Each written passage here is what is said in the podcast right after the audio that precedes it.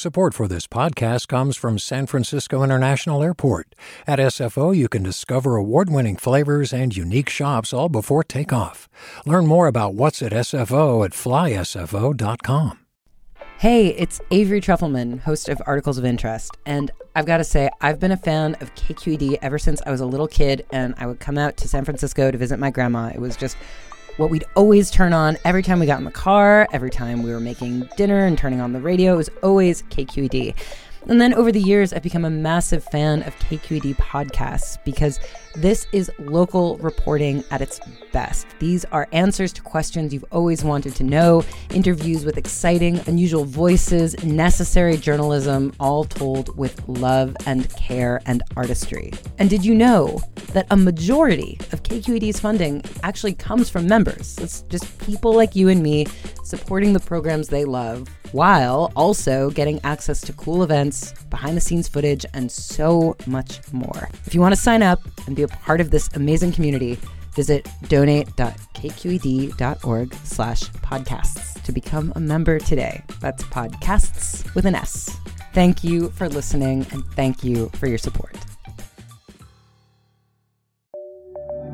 From KQED.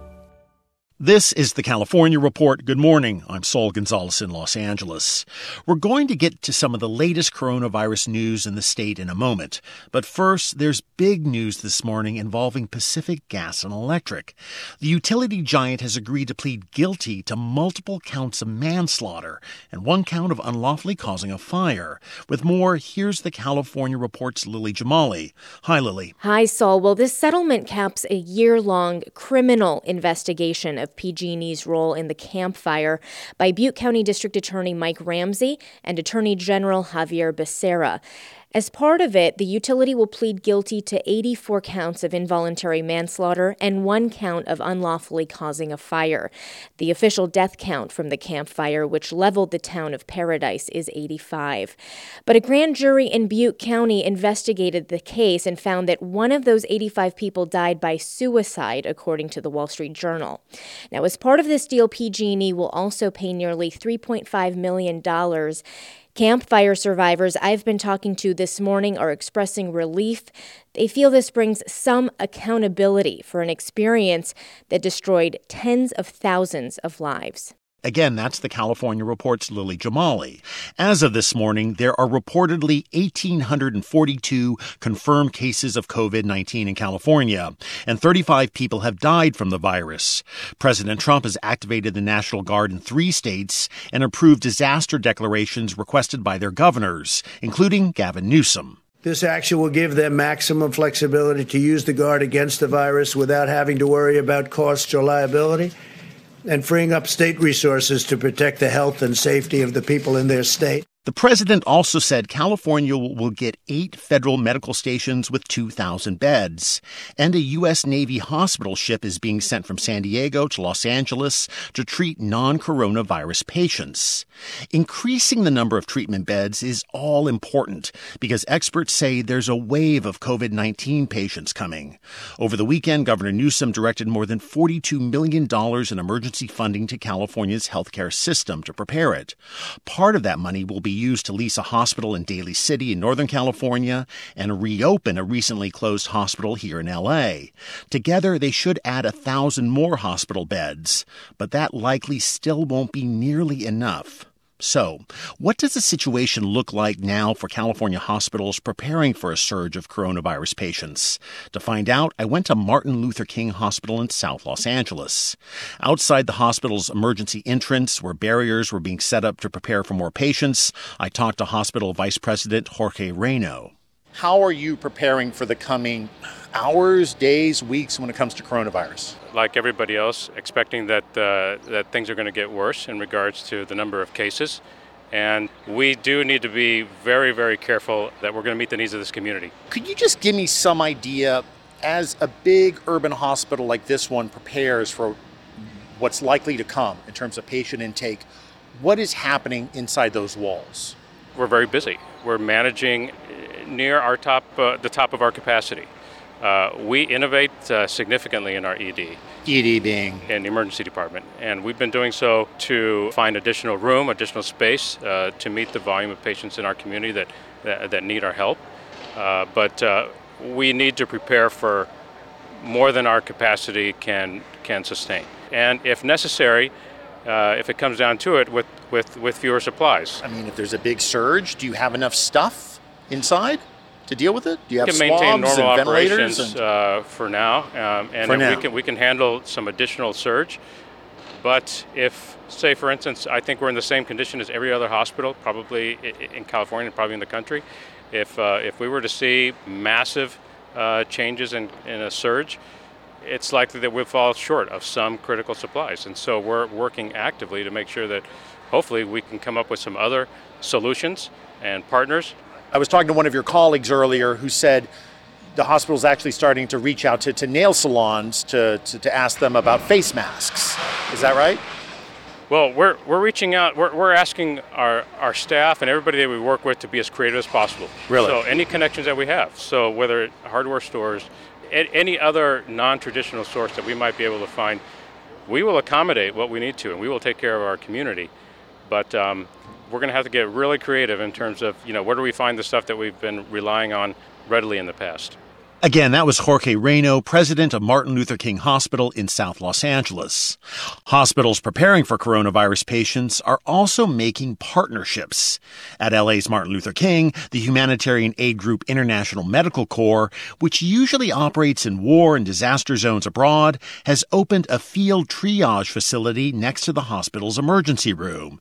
As workers assembled a huge tent, IMC's Margaret Traub told me how it'll be used. We are anticipating, with the surge of patients, to do triage, treatment, screening, because we're anticipating there's going to be an overflow in the emergency department. Uh, and so this will help um, add additional space so that uh, doctors and nurses can maneuver. And could you see it coming to a point where, you know, people are in this tent for days at a time? Absolutely. This could end up being a treatment area, it could be a triage area, it could be an initial screening area. Uh, but patients could remain here for a while, so they will stay here as long as they need. Um, tell me about just the process of getting it up and running. I mean, IMC, International Medical Corps, moves really fast in, in areas all over the world. What did it take to get this up in South Los Angeles this quickly? So, International Medical Corps maintains these facilities in crates at FedEx in Memphis. We were able to ship it uh, on Wednesday night. It was here Thursday morning, first thing, and we had it over to the hospital and are assembling it here today. So, we're able to mobilize them and deploy them and be operational anywhere in the world in 72 hours.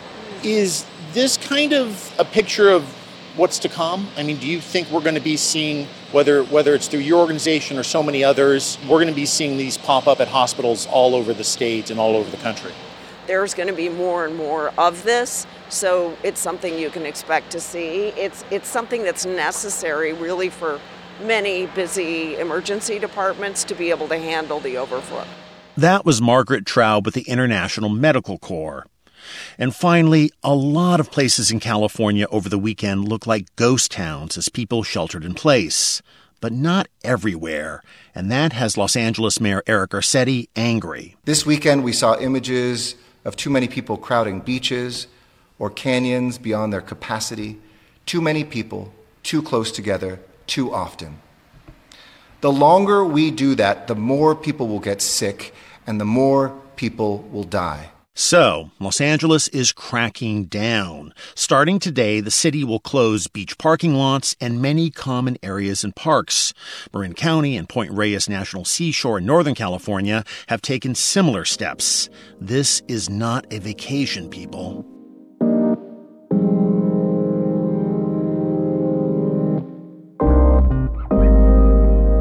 That's the California Report for Monday, March 23rd, a production of KQED Public Radio. I'm Saul Gonzalez in Los Angeles. Be well, everybody, and stay inside.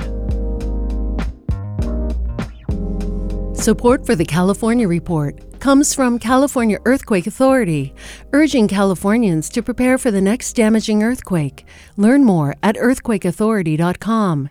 Hint Water. Hint is water infused with fruit essences, including watermelon and blackberry. No sugar, no sweeteners, no calories. Available in grocery stores. Hint, mouthwatering water and Eric and Wendy Schmidt, whose Fund for Strategic Innovation supports transformative ideas that benefit humanity while protecting the natural world, recognizing through science the interdependence of all living systems.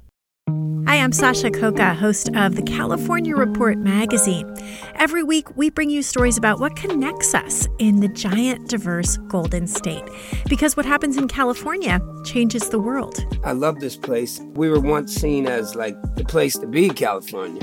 The land of milk and honey. That's where you go to Sunshine State, but we just have challenges right now. KQED's California Report magazine. New episodes drop every Friday, wherever you get your podcasts. Hi there, I'm Rund Abdelfatah from Throughline.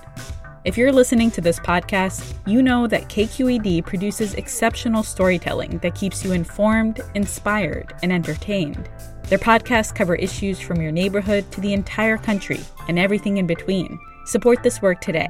You can help us continue to bring quality podcasts to your ears. Just head to donate.kqed.org slash podcast. That's donate.kqed.org slash podcast.